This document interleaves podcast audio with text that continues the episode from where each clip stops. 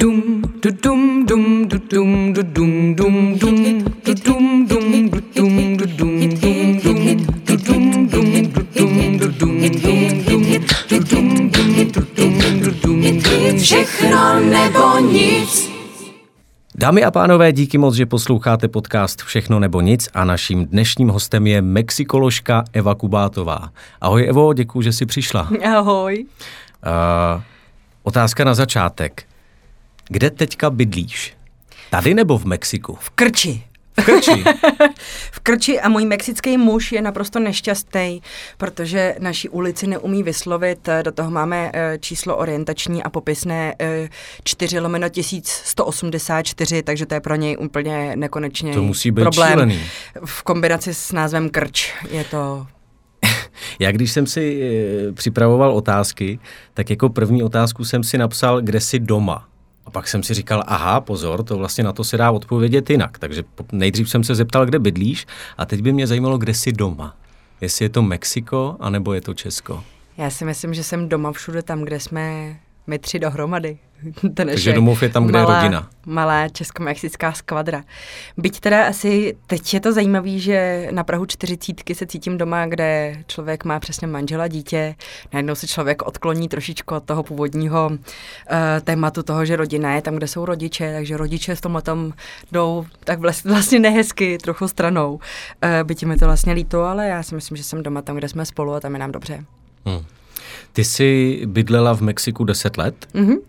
A, a říkáš o sobě, že byly dvě země, kde si určitě bydlet nechtěla. A to byl Afganistán a Mexiko. Tak jak se stalo, že si zůstala na 10 let v Mexiku a Našla jsi tam manžela. To je takový obrazný vyjádření toho, že jsem si od toho Mexika skutečně neplánovala, že by se stalo uh, místem mýho života. Já jsem nějakou část života strávila v Madridu ve Španělsku, dokázala jsem si představit, že tam zůstanu. Pak jsem část života strávila v Nizozemsku, protože jsem studovala nizozemštinu taky. A... To je taková ta... Chrochtající chroch, řeč. Chrochtina, ano. A, no nakonec jsem prosím tě do Mexika přijela kvůli doktorskému výzkumu a prostě slovo dalo slovo. Při prvním uh, setkání s Mexikem jsem se taky setkala uh, s chlapíkem jménem, s podivným jménem uh, Izrael. Tak to mám mezinárodní, našla jsem si Mexičana jménem Izrael. A na základě toho jste tam pak zůstali? Jo, přesně probíhalo takový, za, za prvé teda probíhaly další fáze toho mého doktorského výzkumu, kdy jsem se do toho Mexika vracela a pak už jsme tam vlastně zůstali společně. No, no máte spolu dcerku, uh, Ta byla si... dost stejně neplánovaná překvapení jako uh, to Mexiko samotný. to je nejkrásnější. No, jak, jak se dívají na život v Česku? Byl to pro ně nějaký eh, kulturní šok?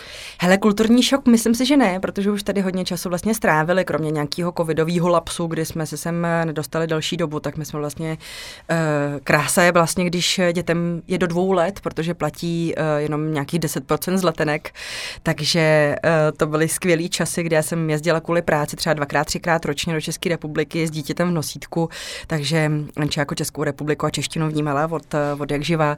Uh, Jizra to samý, ten tady se mnou vlastně strávil všeho všude dohromady asi rok a půl vlastně za posledních eh, deset let, jako během našich cest, protože stejně tak se z Mexika do České republiky nejezdí na 14 eh, denní dovolenou nebo na prázdniny, tak se úplně stejně nejezdí do Mexika jenom na 14 dní, takže jsme si to vždycky hodili prostě na měsíc, na dva. A protože můžeme vlastně oba dva pracovat z domova, od jak živa vlastně spolupracujeme ve stejném bytě, tak eh, a ještě si pořád nelezeme na nervy po těch deseti letech, Tak to už si. asi nepřijde, ne? To už je, to Já už doufám, je že ne, doufám, že ne, hele, jako fakt klepu na, klepu na mikrofon.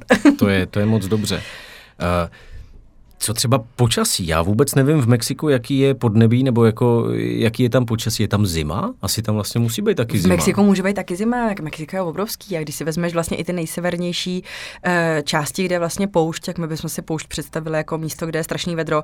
Skutečně je tam vedro přes den a taková strašná zima v noci, že si to neumíš představit. Hmm, hmm. Um, No, je, prosím tě, jako, za, jako počasí je zajímavá záležitost, protože... Já se na to ptám proto, jestli to nebyl třeba ten šok, jako to byl když Mexičan šok. přijede do ale, Česka, tak jaký je rozdíl Ale upřímně to byl šok i pro mě, protože já jsem si fakt ještě pamatovala jaro, jo. A vlastně jako za těch posledních deset let to jaro nějak jako vymizelo a všem to tady přišlo strašně normální, že nemáme jaro, že to vypadá vlastně jako, že z té zimy skočíme rovnou do toho léta. A najednou se přijeli sem 1. února a Uh, prostě bylo tak strašně hnusně. Ale bylo krásný to, že z letiště jsme přijeli a Anča si strašně přála, aby sněžilo. Takže sice padal takový ten mokrý sníh ten večer, ale to jsem se dá rozbrečela štěstím, že jsem doma. Hmm že jsem v tom druhém doma, nebo v tom prvním doma, podle toho, jak se to vezme, a že nám najednou vlastně sněží, tak to bylo strašně krásný. No. A potom přesně takový ty plískanice uh, toho rádoby jara nenesli jsme ani, myslím si, jeden úplně dobře, samozřejmě nepřipravený, prostě bez jakéhokoliv zimního oblečení, přičemž jako v obchody už tou dobou vlám prodávají prostě letní topánky, takže jako si koupit nějaký zimní boty vlastně nebyl úplně uh, snadný počin, takhle na tom počátku toho našeho českého působení tady zpátky. Je nějaký zásadní rozdíl mezi vnímáním rodiny tady a tam? To jo, to je dobrá otázka. Já bych to úplně jako nechtěla zobecňovat do plných, protože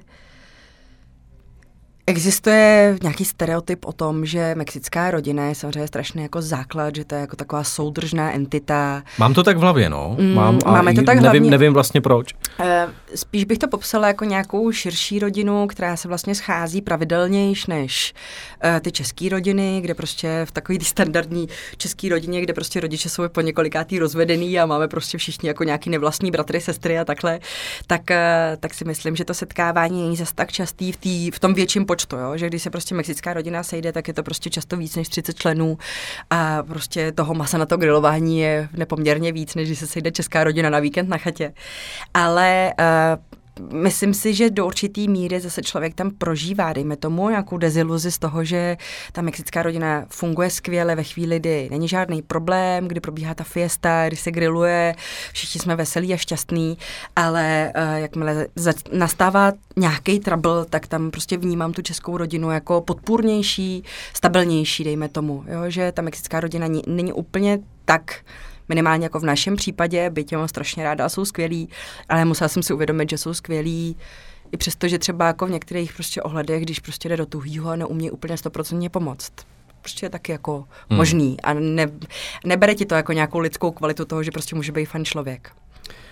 Eh, dá se nějak zobecnit nějaký zásadní rozdíl mezi Čechy a Mexičany? Myslím si, že těch rozdílů je daleko míň, než eh, kolik je třeba věcí stejných. A jaký jsou ty stejné věci? Hele, skvělý. Je to strašná švanda vlastně s Mexičanama. My máme Češi takový velmi uh, specifický smysl pro humor a myslíme si, že ho máme jako jediný na světě. Já si myslím, že s těma Mexičanama se fakt po- potkáváme dobře na této tý notě. Mexičani jsou schopní ze všeho udělat dvojí smysl, mají úžasně černý humor a uh, vlastně v tomhle ohledu si prostě jedou fakt jako takový ten veselý život. Přesně to, co jako o tom o té latinské Americe jako dost správně vnímáme uh, jako ten příjemný stereotyp. Takže v tomhle ohledu je to vlastně stejný.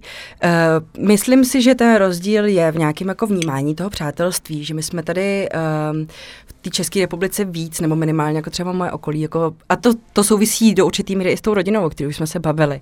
Takže vlastně ty kamarádi prostě jsou, tam je každý kamarád, ale to máš to samý ve Španělsku, to máš to samý v Itálii. Každý je kamarád prostě skvělý na pivo, jako super se s ním směje. Ale myslím si, že ty celoživotní kamarády, co má prostě člověk opravdu jako doma, doma v tom svém prvotním doma v té České republice, tak ty jsou vlastně do velké míry nenahraditelný a, a tvrdit něco jiného vlastně je jako lhaní si do kapsy. No. Že prostě pokud člověk samozřejmě má to štěstí na ty kamarády, jakože já mám štěstí na takový kamarády, kdy přesně máme pár takových skupinek eh, celoživotních, prostě kdy se známe s holkama od čtyřech let a kolikrát prostě se každá nacházíme na úplně jiném kontinentě nebo v úplně jiné zemi a teď tam prostě mezi námi probíhá prostě jedna je v Kanadě, druhá je tamhle na Sri Lance, třetí je jediná v Praze nebo třeba ani není v Praze a já jsem tam někde v Mexiku a vlastně pořád jsme jako v kontaktu nehledě na, na nějaký uh, časový pásma, takovýhle věci, takže a vlastně stejně tak se prostě potkáme teď zpátek na večeři a bude to jako, když jsme se naposledy potkali všechny, mohu už kolik je to let, hmm. protože to není, to není zase tak je to spíš jako výjimečný, aby jsme se vlastně s těma kamarádama, s těma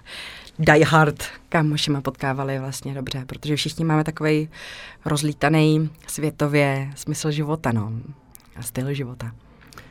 Mám na tebe uh, asi tu nejjednodušší a zároveň nejtěžší otázku. Jaký je Mexiko? Na to se těžko odpovídá, já vím. Voňavý. Ale... Voňavý, hele. To je první, co tě napadlo. Jo, asi jo. Mexiko strašně zvláštním způsobem voní. To je právě strašně zajímavý uh, způsob toho, že já, se, já jsem se smála a říkala jsem tohle, hele, já jsem tak ráda, že vlastně o tom Mexiku píšu já a ne můj muž, protože já jsem tohle přesně přemýšlela, si říká, jak voní Mexiko? Já si říká, Mexiko voní jako čerstvě upečený tortily, jo, ty kukuřičný prostě placky, oni jsou takový lehce nakyslí, něco jako chleba, chleba šumava, to vlastně jako taky není principiálně jako komfortní vůně, dejme tomu, ale prostě je to něco, co ti opravdu jako vrací tam, kam patříš, jako co ti úplně jako zemní vlastně. A přesně si říká, jsem se ptala svého muže, říkám, hele Izro, jak po tebe voní Mexiko? A jako, Mexiko smrdí jako výfukový plyny. jsem říkal, tak je dobře, že máme rozdělený role dobře a že o tom Mexiku ty hezké věci píšu já, takže každý na to máme samozřejmě jiný náhled, ale Mexiko tak je hlučný. může manžel napsat nějakou další knížku? Vejď, nějakou opozici. jako, ano, takový opoziční Ne. pohled.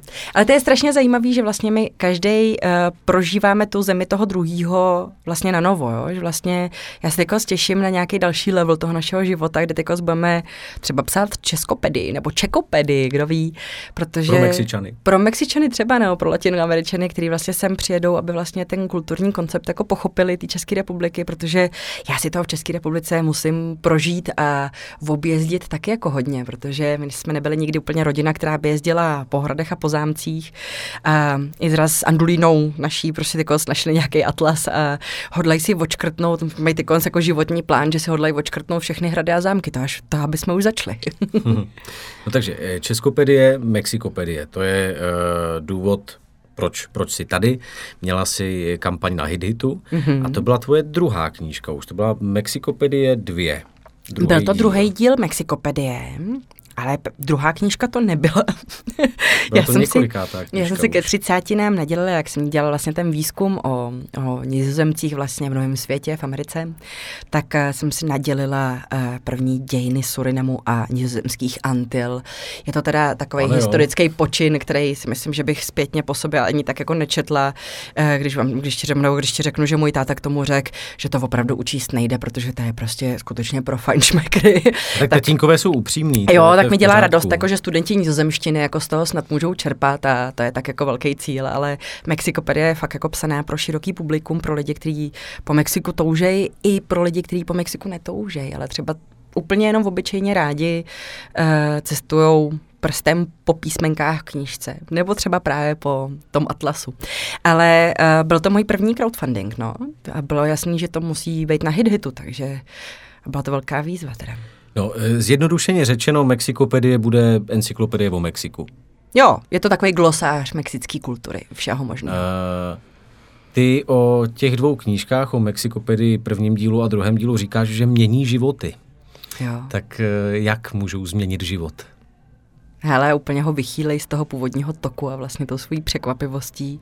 Možná, když se mě ptal, jak je Mexiko, tak já bych řekl, že Mexiko je jedno velké překvapení. Takový jedno velké překonání sebe sama. Spousta lidí třeba na mě kouká říká si, jako proč jako vlastně Češka píše o Mexiku, ale já si myslím, že tam to téma toho Mexika jako takovýho, jako té země vlastně jako vůbec jako není nosný. Ten, ten message, která, který vlastně v sobě ta Mexikopedie, nebo ty Mexikopedie, protože jich bude pět těch dílů. Pět jich bude. Od počátku je vymyšlených pět dílů.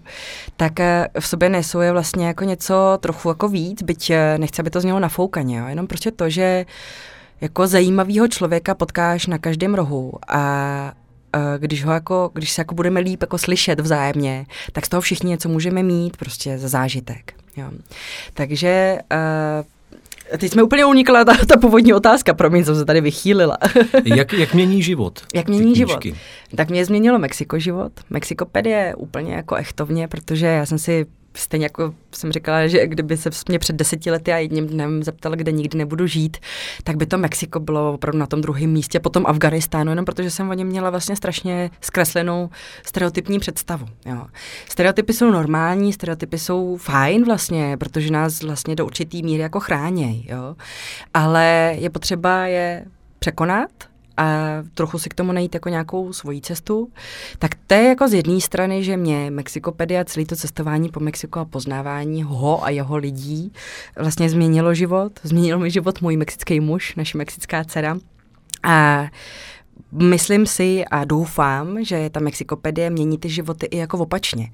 Že v Mexikopedii se právě dočteš i hroznou spoustu jako hezkých, jako lidských příběhů, který třeba mohly dopadnout úplně jinak, kdybych nezvedla telefon a těm lidem nezavolala a oni se ještě naposled jako hecli a tu svoji dílnu nezavřeli a vlastně v tom dál pokračujou a když ti někdo jako řekne tamhle někde v Tenancingu, kde prostě vyrábějí tradiční rebosa, což jsou takový krásné šály, ve kterých indiánský ženy od, eh, od Jeržova tradičně nosily svoje děti vlastně něco jako my nosíme dneska manduku, tak oni na to měli prostě reboso, nebo mají.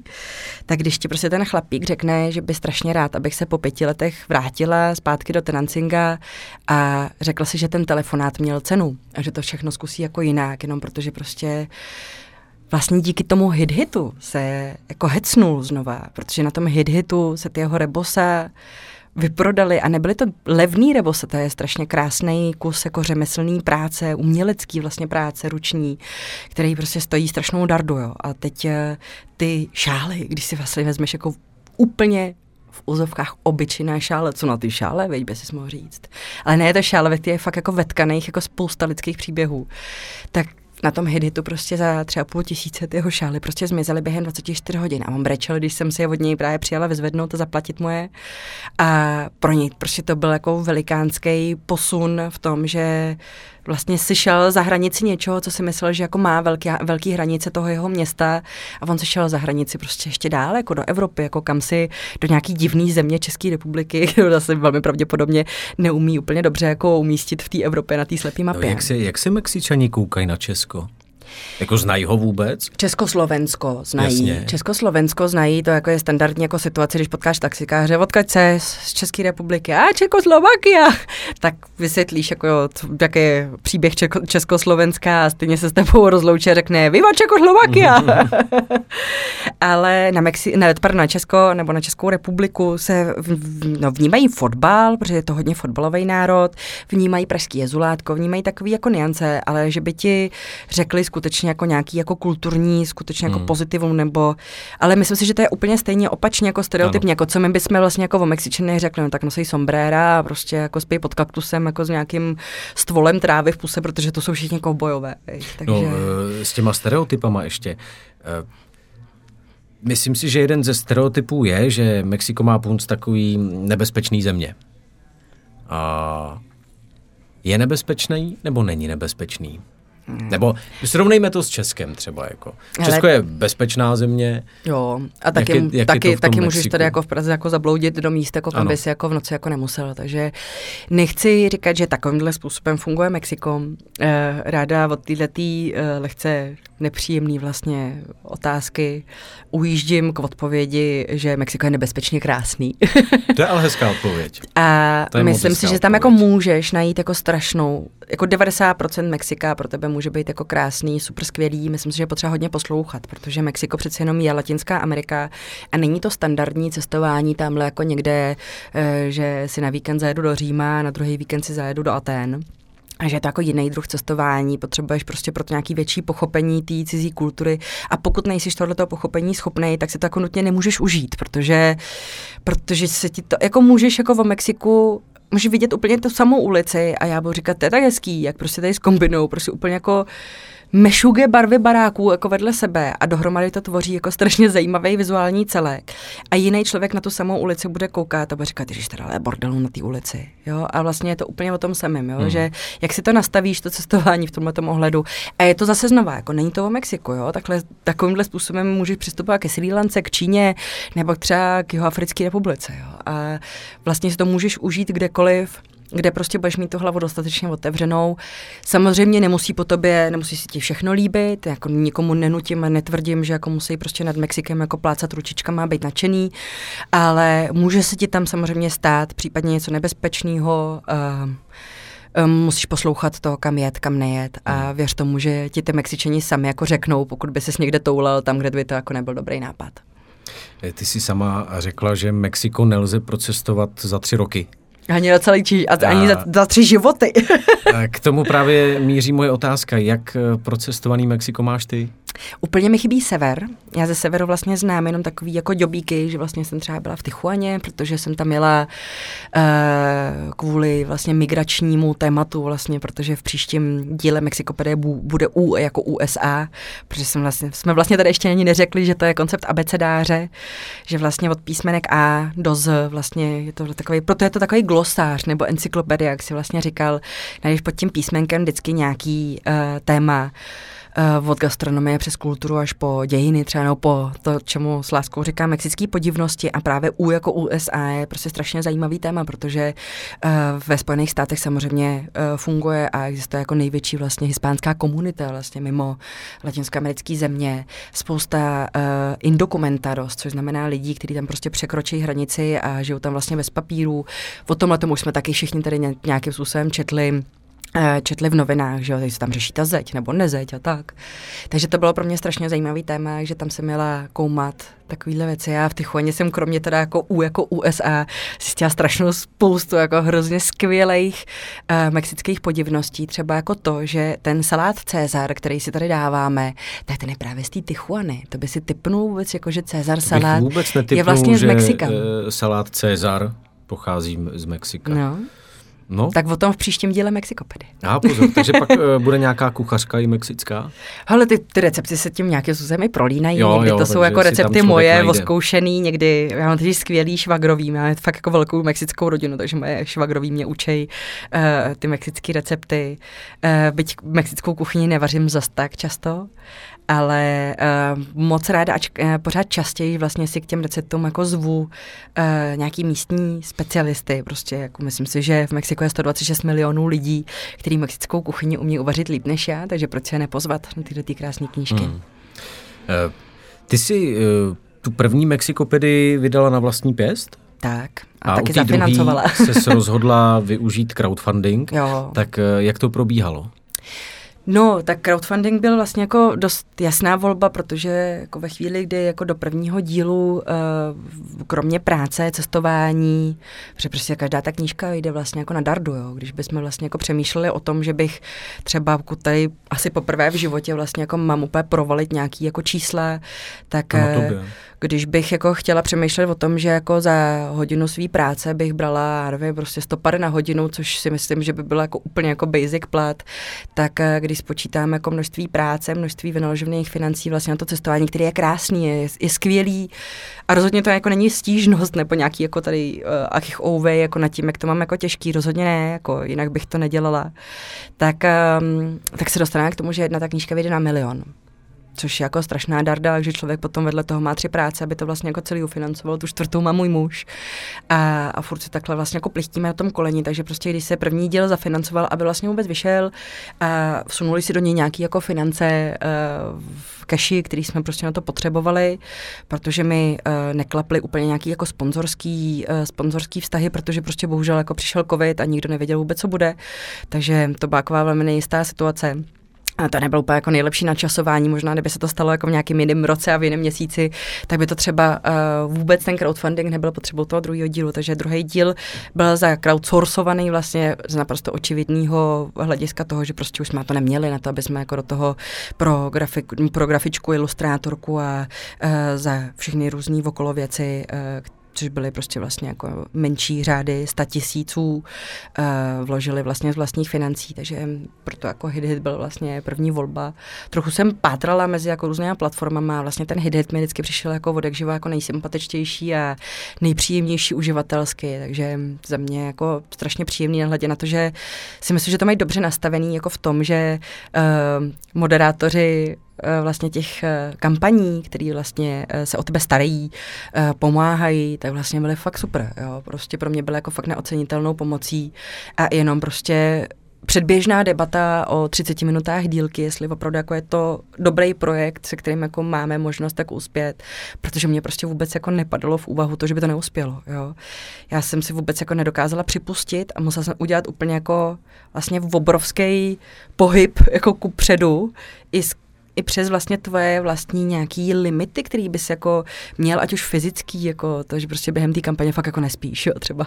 A že to je opravdu jako obrovská dřina, nebo to, že potom já si třeba neumím úplně jako říkat o pomoc, jo, a to je vlastně při crowdfundingové kampani prostě prvotní důležitá věc, mm. jo, jako říct prostě nahlas, já potřebuju od vás pomoc, tak to je pro mě hrozně jako nekomfortní věc, kterou jsem se musela najednou ze dne na den jako naučit a najednou zjistíš, jak jako život krásný, když prostě máš okolo sebe ty lidi, kteří prostě pomůžou, jo. Zjistíš, že spousta lidí, od kterých bys to vlastně jako čekal, tak neudělá nic a vůbec jim to vlastně jako nevyčítáš a zase jako se překvapíš strašně příjemně tou spoustou jiných lidí, kteří prostě udělají úplně jako toho mega moc a vůbec jako nechápeš jako jejich motivaci a přijde ti to vlastně skoro až jako nemístný, že vlastně tě takhle obrovským způsobem podporou a přijde mi to skvělý, úplně nádherný. Takže hmm. to opravdu okolo sebe Jakže komunita okolo Mexikopedie má uh, ve svých počtech lidí zatím ještě skvělou uh, schopnost a možnost vlastně ty lidi jako združovat a ty lidi se tam kolikrát častěji, čím dál tím častěji povídají třeba na těch sociálních sítích mezi sebou, podporují se, dávají si tipy na cestování, prostě už třeba jako jde úplně jako mimo mě. Uh, a pořád, když prostě na mě jako vyhrkne paní jako na nádraží v Plzni, Ježiševičko, nejste to vy, vy jste z Mexikopedie, tak řeknu, jak se jako na tři vteřiny zamyslím a řeknu, oh, Marcelka, a ona je to prostě Marcelka, jo. Hmm. A že vlastně ještě jako do určitý míry vlastně jako vím, byť jako ne třeba celý jméno a kolikrát třeba spojit si jako obličej jako s profilovou fotkou jako není vždycky úplně stoprocentně snadný, protože ne všichni na těch profilových fotkách vypadáme vždycky jako stoprocentně tak, jak eh, potom chodíme normálně po ulici, ale myslím si, že to okolo sebe fakt fakt udělala hezkou komunitu, která tím crowdfundingem se vlastně utužila a, a mám za ní fakt jako velkou radost. Hmm. Já teď trošku odbočím, protože mě strašně zajímá, ty jsi mluvila o covidu, jak eh, probíhal covid, nebo ta covidová mánie eh, v Mexiku? Ty jo, no, a to je jako další, já se vlastně do určitý míry alibisticky určitým ošklivým tématům jako vyhybám, jo, že um, samozřejmě si kladu otázku a je důležité jako říct na rovinu, jako je Mexiko bezpečný, nemůžu ti tady prostě jako dát kulatý štempl, jako že jo, jasně, jako můžeš si tam prostě v krátkých kalhotách, ty jo, prostě vypadající jak turista s foťákem okolo krku procházet o půlnoci prostě skrz Mexiko City, to fakt jako není dobrý nápad, ale on to není dobrý nápad ani v Paříži, jo. Ale, uh, takže to je jako jedna z věcí, ke který přistupuji s takovou jako opatrností, stejně tak jako se třeba jako nerada bavím o tématu narkos, protože já vlastně o něm jako nic nevím. Já jsem nikdy podle mě žádného narka nepotkala, pardon, ani žádného sikária na vraha. Takže vlastně eh, je to vlastně mimo zase další mojí komfortní zóny. Já si myslím, že Mexiko nabízí strašnou spoustu krásných věcí na to, aby jsem se prostě furt jako babrala v tom, v čem se babrají ty naše noviny protože jsou dost jako monotematický vlastně a tyhle ty mě, mě, mě to spíš zajímalo Ale, um, ne... z toho pohledu jako na druhém konci země koule. Teď spíš ne Hele, úplně jako Mexiko, okay. ale prostě jak, jak to vypadalo protože, na druhém konci země koule, byly tom, tam lockdowny? Na tom druhém konci země koule to právě byl jako úplně jako jiný bizár, jo. A teď vlastně si myslím, že si jako se spoustu lidí v tom, jak to probíhalo, jako nerozumím. Kdy zatímco jako tady probíhala nějaká jako um, antivaxerská tendence třeba do určitý míry, tak v Mexiku probíhaly demonstrace, protože bylo málo vakcín. Jo. Protože prostě musí přemýšlet o tom, že Mexiko, nebo minimálně Mexico City a velké města v Mexiku jsou daleko obrov, obrovštější hmm. kom, eh, koncentrací lidí, kdy prostě jako jet v této koncentraci jako do toho, do té práce, tak tam to prostě fakt padlo jak, jak švestky. Jo. Nám bohužel to jako na covid s covidem, to je přesně další jako taková palčivá otázka, prostě zemřelo najednou jako v blízkém okolí, prostě okolo 40 lidí. Jo. Jako, jako některých je třeba jako relativně blízkých přátel, nebyly starý ty prostě si říkáš, do prkínka, tyjo, co to vlastně jako je, jo. A ty vlastně z toho úvodního vtipu, kdy jsme si všichni jako fotili s tím pivem Korona a, a bylo to jako celý světový hype, celosvětový hype, jako to, jak si všichni uděláme jako legrační fotku s koronou, tak najednou ti tam prostě jako vysílají jako čísla, že na covid jako v Mexiku umírá každý jedenáctý člověk a fakt máš jako vlastně strach, jo.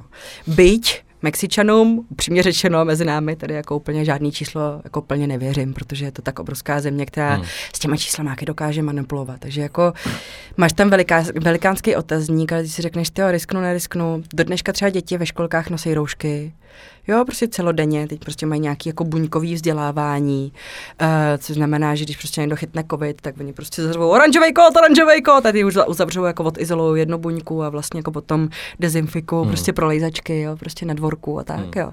Takže to jako probíhalo takovým jako asi možná dramatičtějším způsobem, než to probíhalo jako tady. A ty úvodní vtipy na tom byly možná to nejlepší, protože jak COVID vlastně postupoval přes Evropu a potom do Spojených států, tak Mexičani, eh, eh, to je strašně jako politicky nekorektní, ale oni to vůbec opravdu jako, nevadí.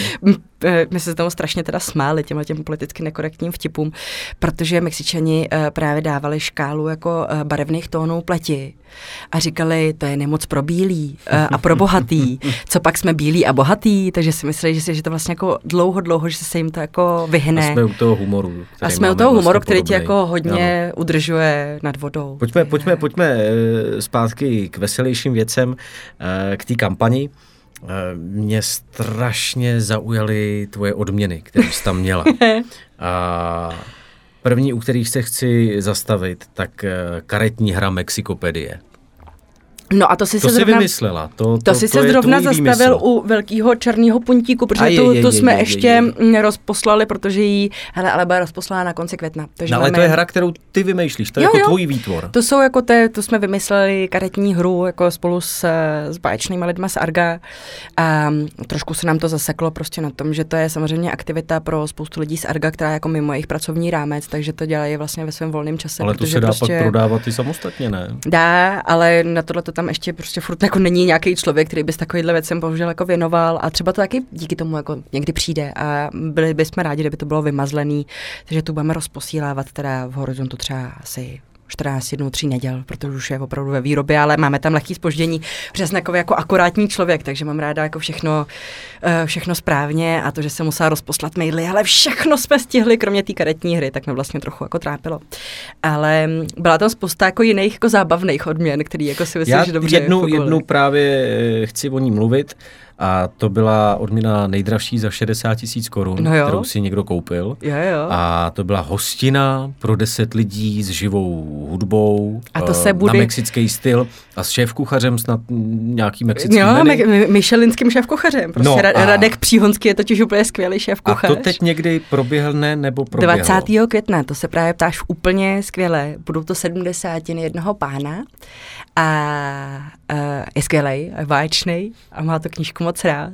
A říkal, že v životě už zažil cokoliv, ale mexickou fiestu ještě neměl. Takže No. tam budou mariachis, má tam ve větru povlávat ten papel picado, ten vysekávaný papír, takový vlaječky barevný. Myslím, že se hodně bude pít a bude se ještě víc jíst a uh, najednou z oslavy, která byla koncipovaná pro 10 lidí, jsme najednou udělali krásnou monster oslavu ve 30 lidech, protože prostě k Mexiku těch víc lidí prostě patří, takže na to se moc těším. Eh, Chodíte s rodinou tady v Česku do mexických restaurací? Mm-mm. Mm-mm. Nechodíme, hele. Jaký to má důvod? Mě, mě by zajímalo totiž, co, co manžel říká na ty e, české variace mexických jídel. Hele, ještě, myslím si, že začneme chodit, že jako ještě nemáme takovej ten, tomu v Mexiku strašně hezky říkají chamajkon, jako že máš jamajský syndrom. Nevím, proč se tomu říká jamajský syndrom, že ti jako chybí tvoje země a že uděláš takový to, ach, ach, já bych chtěl, já nevím, tady tortilu, čili něco, já mu to čili prostě do toho jídla peru furt, takže, takže v tomhle ohledu rozhodně jako doma netrpí.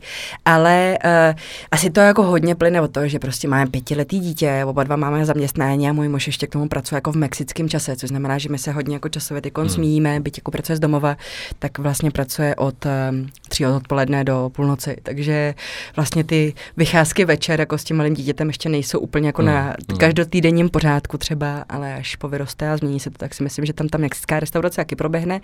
Byla jsem teď v mexické restauraci a měli to dobrý a udělali mi radost a měli to jako chuťově skvělý a měli dobrý margarity a tak. Takže když půjdu v Česku do mexické restaurace, do nějaký dobrý, Hmm. tak e, mám možnost trošku načuchnout té pravý mexický Jo, atmosféry. jo, jo, tam člověk akorát teda zapláče nad tím finálním účtem, protože ty tacos, který potom stojí 0, 0 nic na tom trhu v tom Mexiku, tady teda jako nestojí 0, 0 nic, takže hmm. to už skutečně musí mít ten jamajský syndrom jako dostatečně rozvinutý na to, aby uh, skutečně si ty tacos potřeboval uh, nutně dát. Hele, ale víš, co se, víš, co je skvělý? Tacos.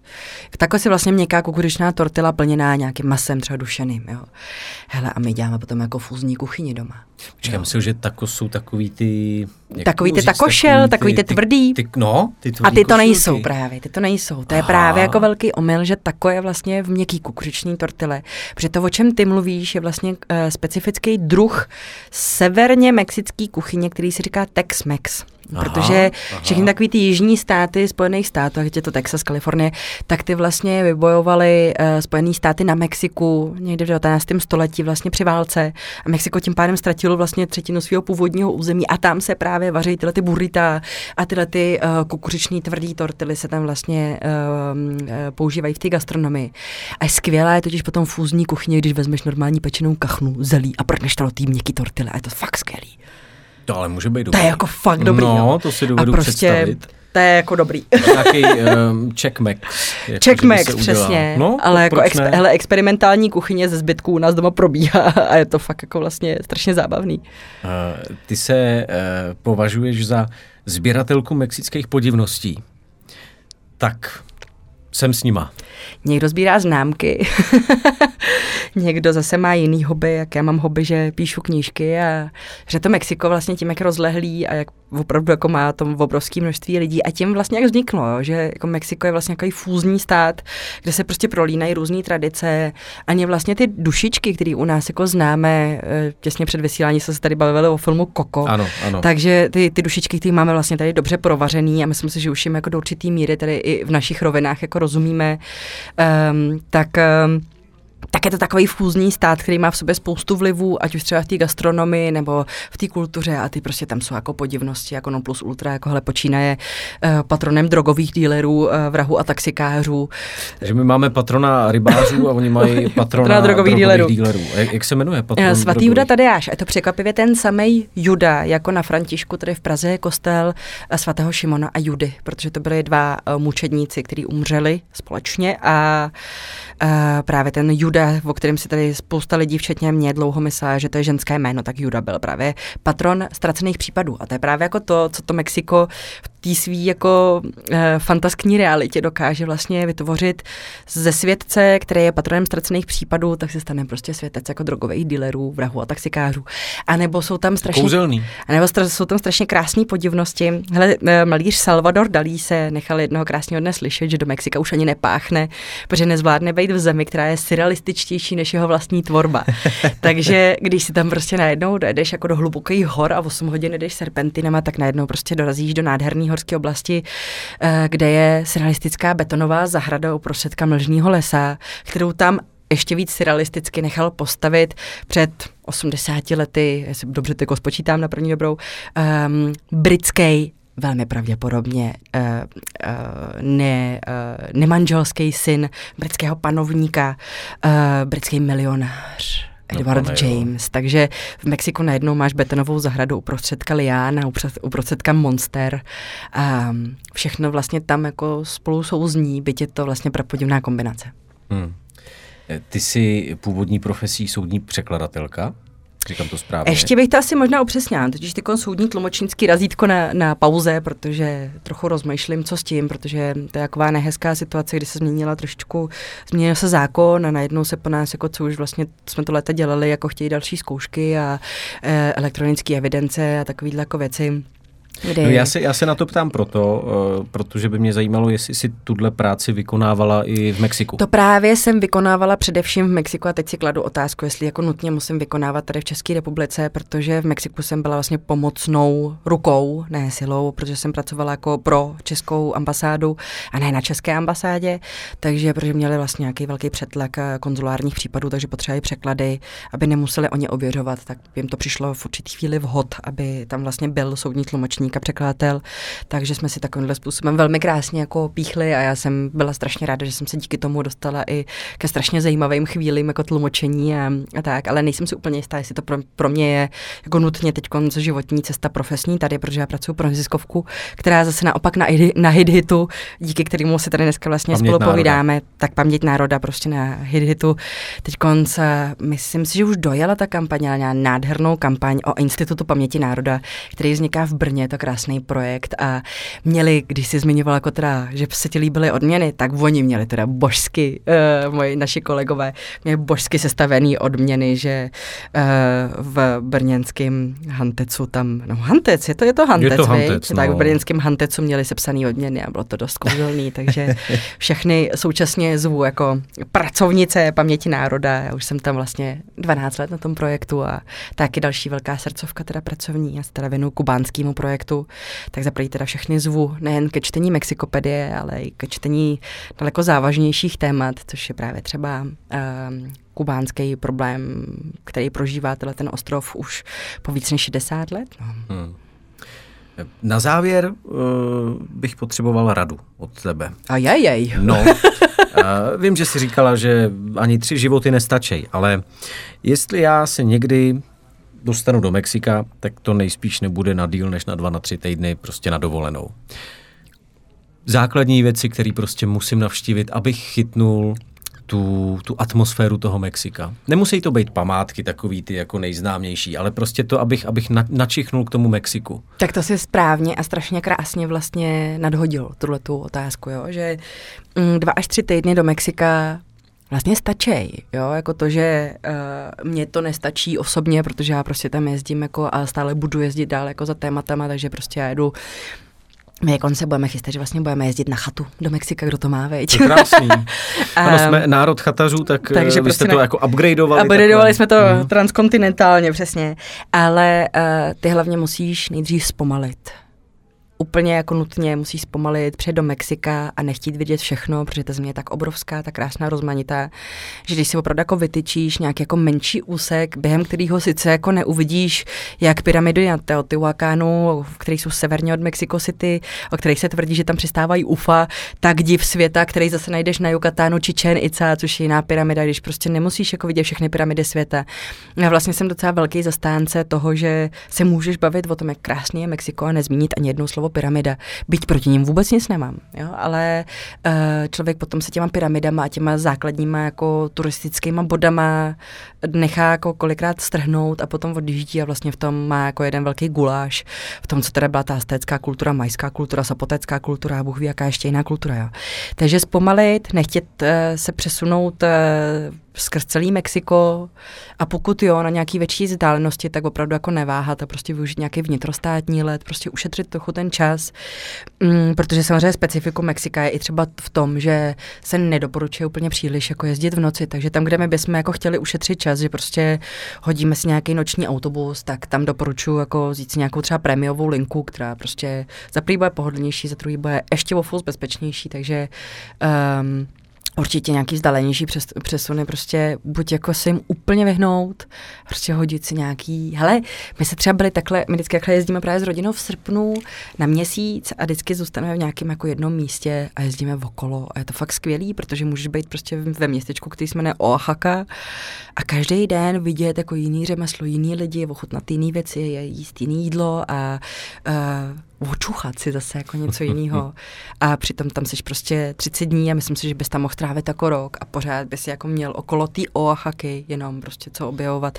A já mám třeba strašně ráda místa, které nejsou úplně jako v tom zásadním hledáčku turist, turistů. A jednou jako z mých velkých jako lásek, protože Mexiko je vlastně federativní stát, takže má 32 států v sobě, tak eh, no, federálních jednotek, takže já mám třeba strašně ráda stát Hidalgo, vlastně severně od Mexico City, no vlastně kousíček, jo. A jako stát Hidalgo, spousta přírody, já třeba hrozný zásek na, na akvaduktech. Já prostě miluju akvadukty. Jako prostě pro mě akvadukty je opravdu jako velkým nositelem vlastně nějaký jako životodárný síly, jo. Takže akvadukty podle mě jako mluví o hmm. dějinách daleko líp, než třeba některá pyramida. Evo, moc krát děkuju za uh, moc hezký rozhovor. Uh, Já děkuju za pozvání. Přeju Mexikopedii hodně úspěchů, ať vyjde všech pět dílů a užívejte tady v Česku, no. Díky, díky, už máme krásný počasí, takže už se že ještě o full sleep. Všechno nebo nic.